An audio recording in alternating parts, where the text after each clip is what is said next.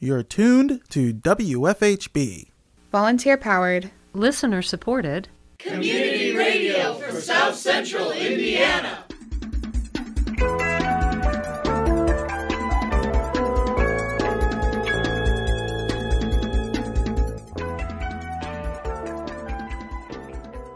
Good afternoon. Reporting remotely for WFHB, this is Cade Young.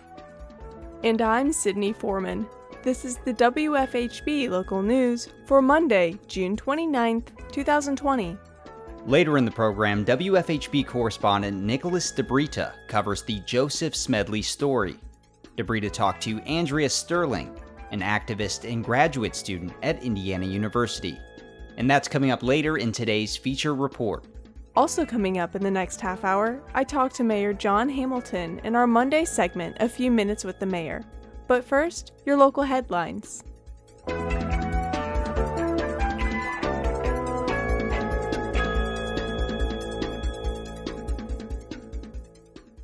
Bloomington Mayor John Hamilton said a third city employee tested positive for COVID 19 during a COVID 19 press conference on June 26th. He said the employee is a firefighter and is isolating and following procedure guidelines. He said many states are moving backwards in reopening. It's really important to note that some states and localities are actually moving backward to protect against the surge. Uh, as an example, uh, just today in Texas, all bars that get most of their revenue from alcohol are, are under an emergency closure effective at noon from the governor. Florida this was from a tweet, but reported uh, Florida just tweeted they are halting all on site sale of alcohol at all bars. Madison, Wisconsin is diverting from their state's approach with a 10 person social gathering limit and requiring only seated presence at bars in Madison, Wisconsin. And we've seen, uh, as they saw uh, through contract tracing a big surge in infections from young people socializing in those ways. Hamilton said Indiana's public health system is underfunded and careful evaluations must be made.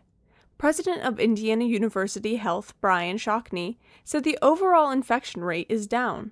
Just released was the Fairbanks uh, School of Public Health uh, their surveys that they did um, and the research that they did. The, the one that is uh, really shows that we're doing a good job is that we are now at 0.6 of 1% uh, in our infection rate through their last study, uh, down from 1.7, which is good. Um, but as the mayor said, we cannot let our guard down. Um, we need to be sure that we are doing the things that we need to do wearing masks, social distancing, not getting in large gatherings.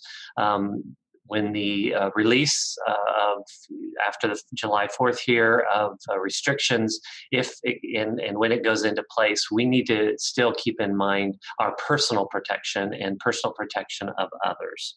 Monroe County Health Administrator Penny Caudill said COVID 19 takes on a wide range of symptoms. She said not every person infected with COVID 19 experiences the same effects. She said phasing in reopening helped avoid resurgence. Many of these states didn't phase in the way Indiana did, they just opened up. And phasing in, I think, has been part of what has been good for Indiana. Uh, whether or not we personally feel like Indiana has kind of taken it slow enough or not, that phasing in is a good thing. So we do anticipate we will still keep our gathering size lower than the state. Uh, we'll still keep that limitation at the bar. Those things we anticipate keeping, and we will look at where we are early next week before we make a final decision on things. Caudill said all businesses can mandate wearing face masks. She said Governor Holcomb's next order will influence their decision to further reopening. Emergency Management Director Allison Moore said Monroe County will hold two additional blood drives on June 30th and July 17th. She said homemade masks are still being collected. So if you are someone at home and uh, could start sewing again, had a nice little break, and, and would like to step up again, we are going to start that mask collection again. It will be at the same site that we had previously.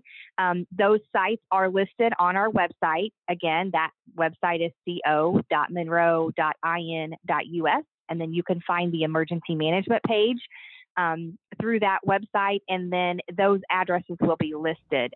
Caudill encouraged long term care facilities and nursing homes to share their data with the public. WFHB correspondent Aaron Comforty delivers a report from home. Comforty reports on the latest COVID 19 developments. We turn to Aaron Comforty for more. Wait times for COVID 19 tests in Monroe County, Indiana can be up to a week or sometimes even two weeks long, according to the Indiana State Health Department's website.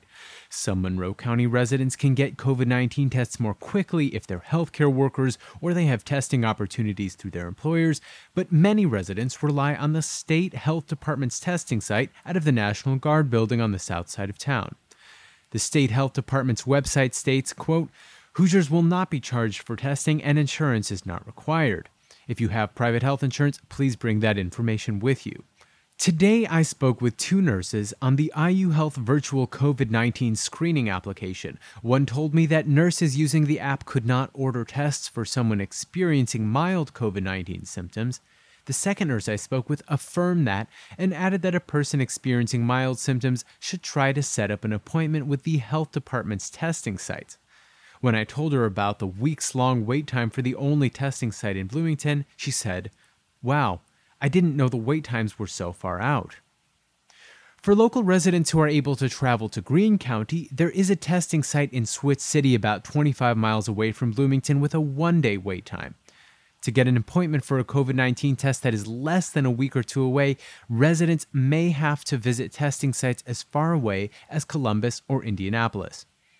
According to the Indiana State Health Department's website this morning, Monroe County has had a total of 237 confirmed cases of COVID 19 and 28 deaths. Four new cases were reported yesterday. With about a third of Monroe County's population, neighboring Lawrence County has almost the same amount of confirmed cases, standing at 218 with 24 deaths. For the Daily Local News, I'm Aaron Comforty. The Bloomington Historic Preservation Commission approved a partial demolition and addition to a home on East 10th Street during their June 25th meeting.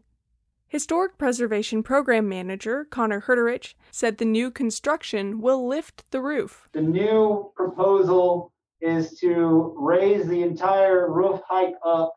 Um, Matt can correct me when I'm done, four feet or five feet, something like that.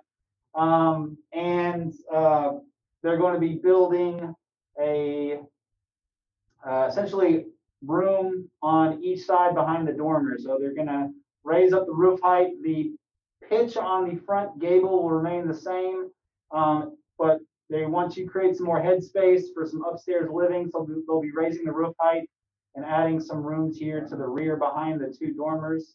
Commission member Deb Hutton said most change will happen behind the front of the building. Commissioner Sam DeSollar said the petitioner's decision to center the front door would clean up the front of the home. Monroe County Community School Corporation School Board met last week to discuss its current reopening plan. WFHB Assistant News Director Sydney Foreman reports on that school board meeting. The Monroe County School Corporation discussed the reopening and recovery plan during their June 23rd school board meeting. Assistant Superintendent of Curriculum and Instruction Dr. Markay Winston said all teachers will receive training for online schooling. She said there are three key ways students will be present in school. The in person instruction, that really just speaks to that. Students and teachers in classrooms, in schools, where teaching and learning is happening each and every day. We will begin our classroom instruction on August 5th. Our school classes will run five days a week throughout the course of the school year unless we are receiving guidance from the health department that we need to shut down due to a resurgence. We will adhere to social distancing when possible. We will have smaller class sizes as, appro- as appropriate. We will engage in traditional learning practices and grading practices and our high school students will have the option to take some of their courses in person and some of their courses online. Winston said the other options are an online academy instructed by MCCSC instructors and curriculum, or an intermittent online learning. She said students attending the online academy must be able to commit to at least one semester. She said intermittent learning would be in a case of resurgence or case by case. This is only used in the event of a school closure based on guidance from the governor or Monroe County Health Department, but it could also be used for students who will continue learning because of an illness or a sickness that they've experienced. Students will continue learning at home with their classroom teachers. They will not be participating in our online academy. Instruction will include synchronous live meetings in small and large groups, as well as independent work. Assistant Superintendent of Human Resources and Operations, Dr. Andrea Mobley, said any student taking in person classes must screen for any COVID 19 symptoms each morning. She said students must also wash their hands before leaving for school and upon arrival. Hand washing breaks will also be scheduled throughout the day. She said each school will also increase sanitation. So we're going to continue to clean and sanitize and disinfect using all the EPA approved and OSHA approved chemicals. Hmm. MCCSC will have increased presence of custodials during the daytime and, and evenings, cleaning all the time, especially cleaning those areas that are the high touch, frequently touched areas. We, we will have additional hand sanitizer available throughout all of the buildings, and we'll have a lot of signage promoting, educating our staff and our students about safety and social distancing. Mobley said classes should use outside classroom settings as often as possible. She strongly encouraged independent travel to and from school. She said MCCSC will still run buses, however, students must wear masks, sit in assigned seats, take attendance, and ride with windows open as much as possible. She said buses will attempt staggered pickup and drop off times. And buses will be cleaned and disinfected between routes and at the end of the day as well and we're really studying our routes and trying to make the the capacity on the bus as small as possible in situations where there might be a shorter route that's closer to a school we might be able to divide that route into two or three routes. So there are fewer students on the bus at a given time if it's not a long route we're looking at other ways that we might be able to modify the route so that we have fewer students on the bus. Mobley said playgrounds will also be disinfected daily and recess times will stagger. Winston said all students will receive frequent instruction on how to use Canvas, their online learning platform. She said all students will have access to social workers or counselors and will have social, emotional, and equity lessons. Winston said normal school year hours will resume on August 3rd. And now it's time for your feature reports. Up first, WFHB correspondent Nicholas DiBrita reports on the reemergence of the death of black IU student Joseph Smedley. DiBrita talked to Andrea Sterling, community leader and graduate student at Indiana University. We turn to WFHB correspondent Nicholas DiBrita for more on the story. Black Lives Matter! Black Lives Matter! Black Lives Matter! Black Lives Matter! Black Lives Matter! Black Lives The deaths of George Floyd, Breonna Taylor, and many other black Americans has left the United States in a moment of self reflection. Recent protests across cities have sparked international conversations surrounding the Black Lives Matter movement and law enforcement. Even stories that did not capture national media attention have found their way resurfacing on social media.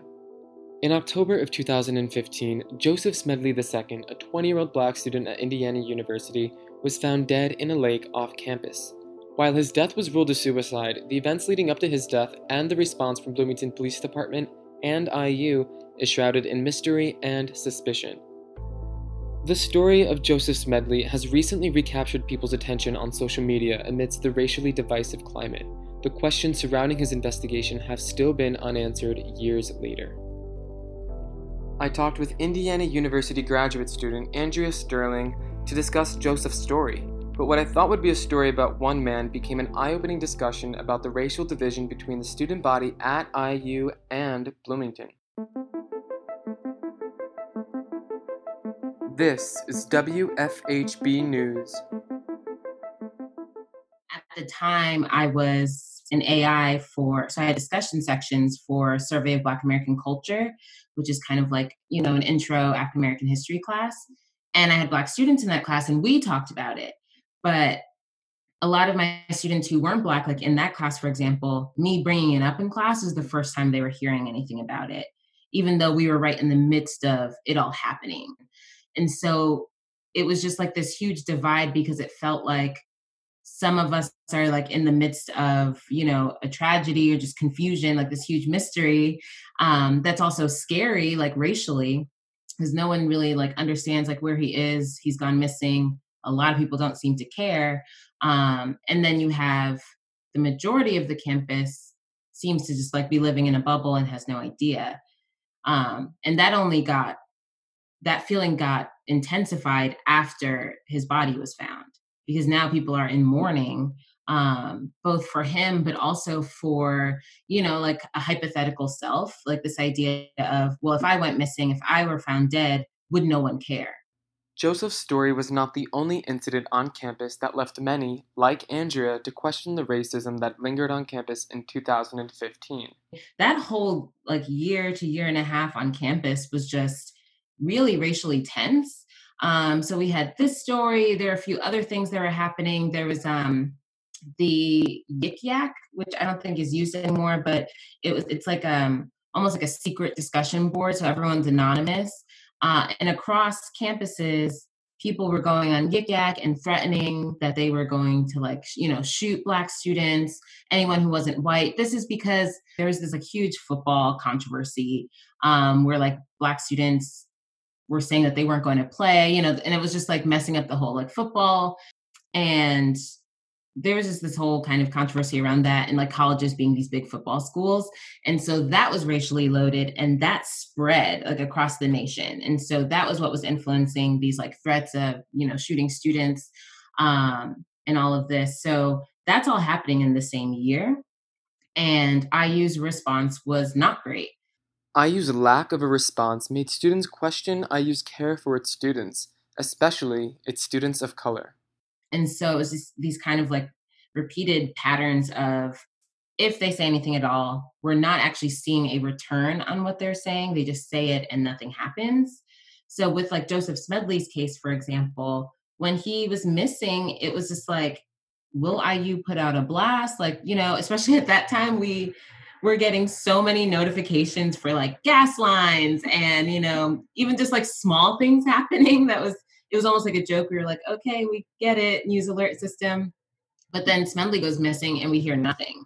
There's no emails going out. Um, you know, people aren't like higher up people aren't talking about it when it's clearly, you know, more than 48 hours with enough time that the the campus should have gotten involved. Like this is one of their students. And so we don't actually hear anything about Smedley until um, there was another student, there was a, a murder that happened in the East Side apartments.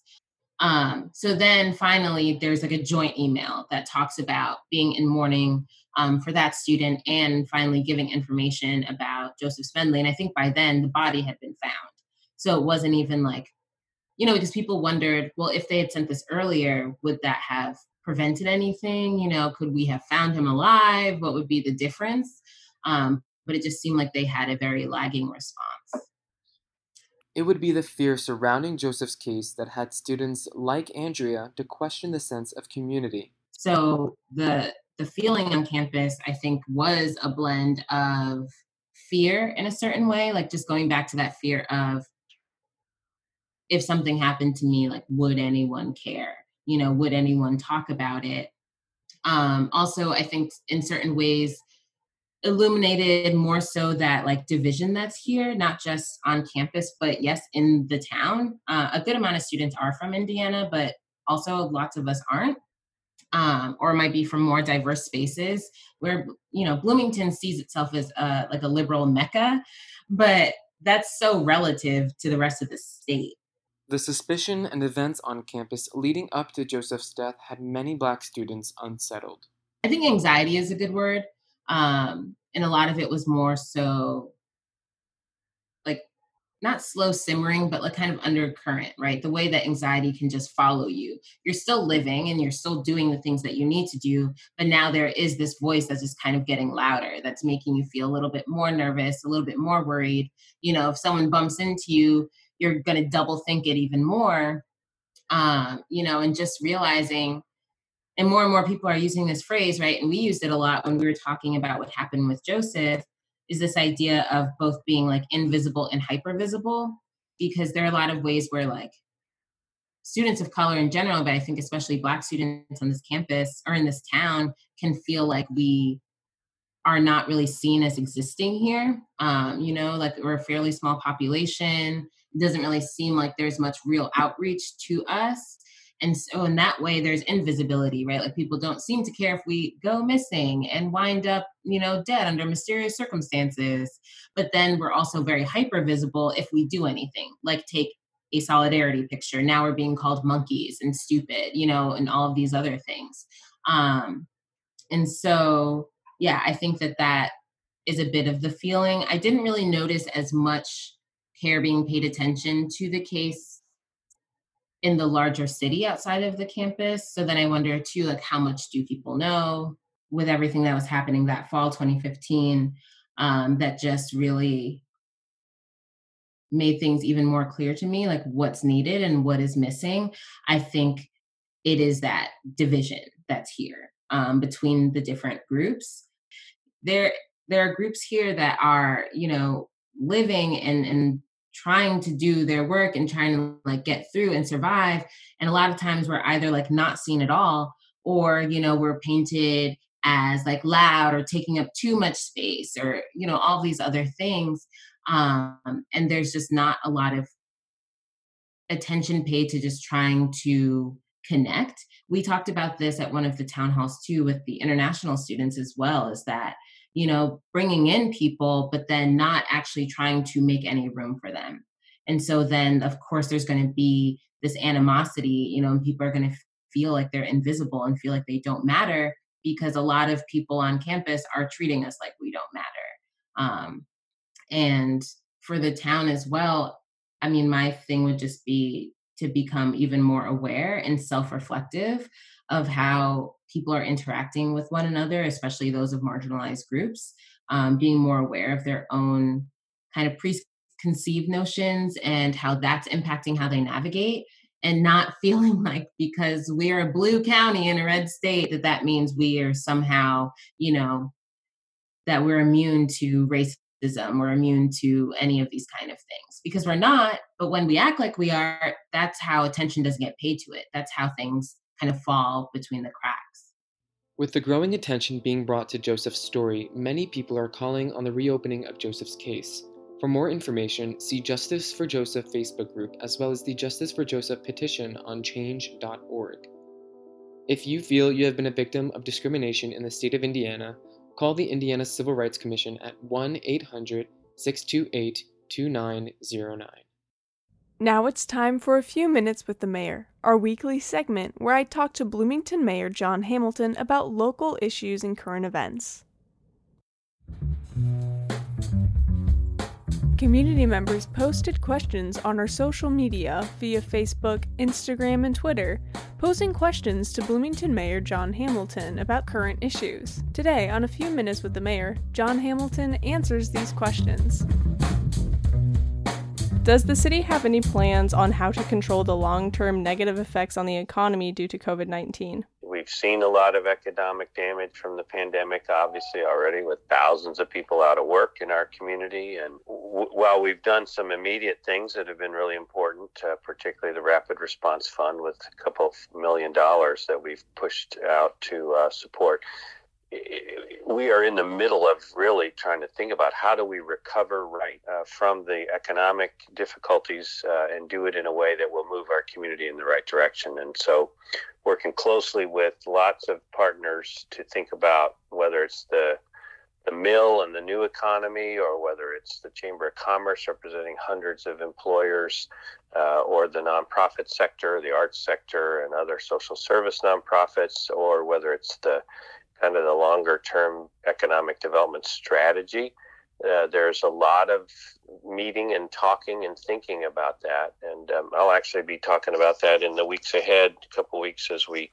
kind of frame up our budget for next year and the following year, and thinking about how do we recover because it's it's a huge challenge. Mm-hmm. Do you know on how this will affect Bloomington locals at all, such as an increase in taxes or anything like that? Well, I don't yet. Um, you know, Bloomington locals are, of course, we're we're all affected by less employment right now. Uh, we're all affected by what will the trajectory of the private economy and the large employers be like? Uh, what will IU's trajectory be like over the next five years? What will some of the other large employers, health system, Cook, Catalent, others like that, what will the retail sector be like? What will the small business growth be like? Um, so all that's really important. Um, we know we're going to be getting some less revenue from certain places, at least in the short run. That's true for gas tax. We've seen a big reduction in gas tax, and then the food and beverage tax has probably been cut in half. But those probably will return. Um, we don't know exactly how. So there are just a lot. There are a lot of fiscal questions uh, in the air. Um, the next question is On July 1st, Governor Holcomb's moratorium on utilities is set to end. And how does the city plan to help residents who still may not be able to pay those utilities? It's really tough when people get behind on bills, uh, lose income. Uh, we, we, in the city are responsible for the water utilities um, and our City of Bloomington Utilities, which runs the water system is has a very important and useful program to help people who have trouble with their bills.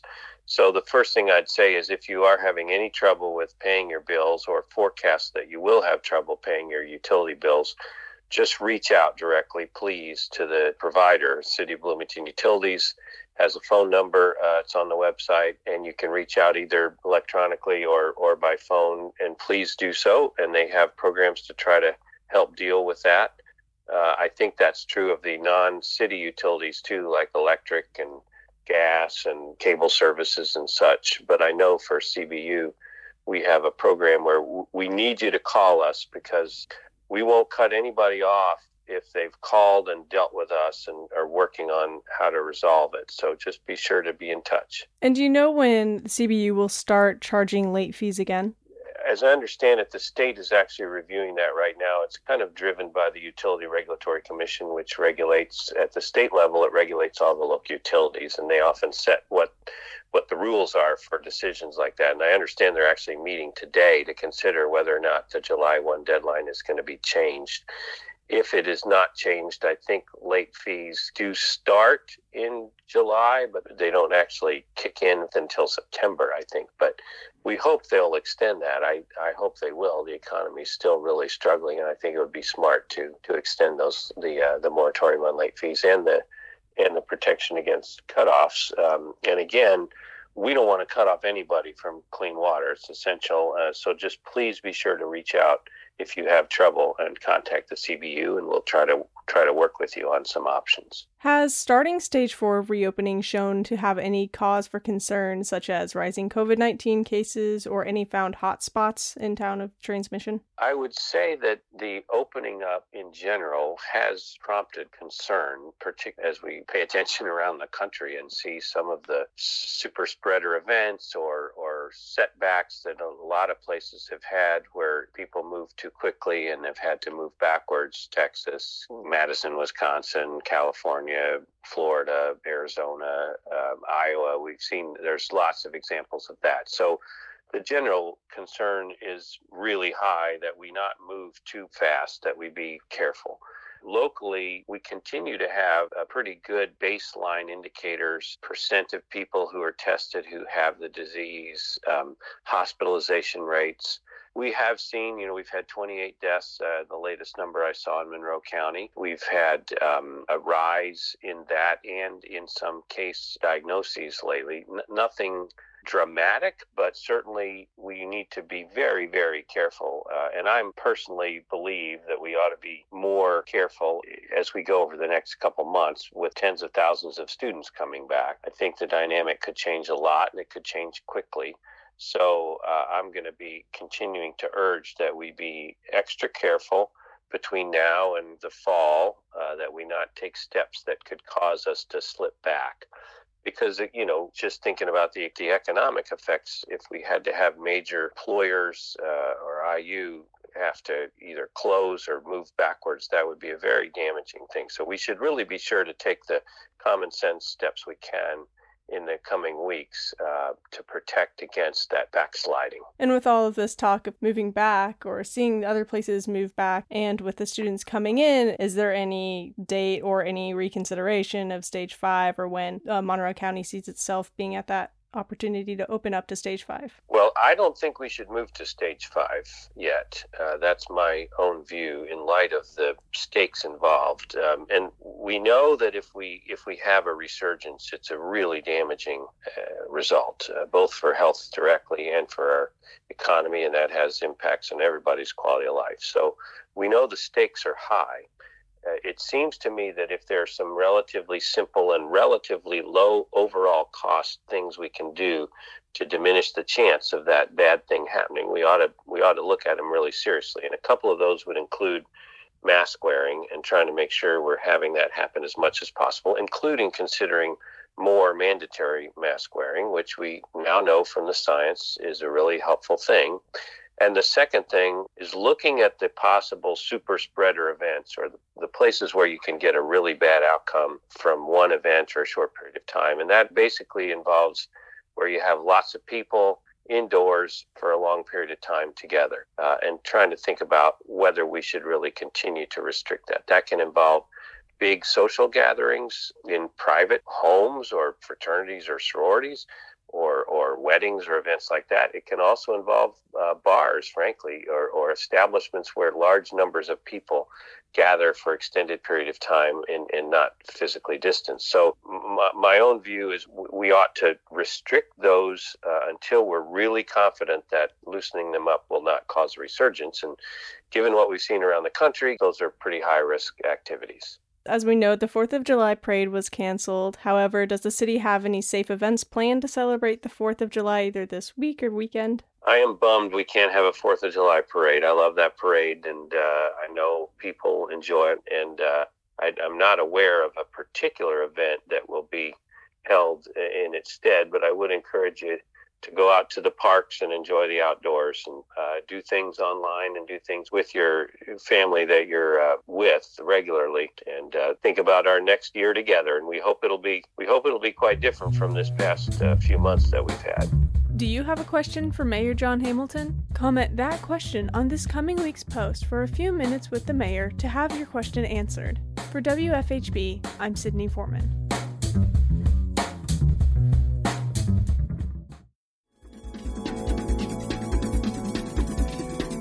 Been listening to the WFHB local news. Today's headlines were written by Aaron Comforti, Cade Young, and Sydney Foreman in partnership with CATS, Community Access Television Services. Our features were produced by Nicholas DiBrita and Sydney Foreman. Our engineer today was Cade Young. Our theme music is provided by Mark Bingham and the Social Climbers. Our executive producer is Cade Young. For WFHB, I'm Sydney Foreman. And I'm Cade Young. Thanks for supporting Indiana's only volunteer powered, listener supported, independent local news program. You can hear tonight's full broadcast as well as other WFHB news programming online at WFHB.org. You too can be a part of our award winning news team. For more information about joining our volunteer team of citizen journalists, email news at WFHB.org. Stay tuned for With Good Reason, coming up next on WFHB.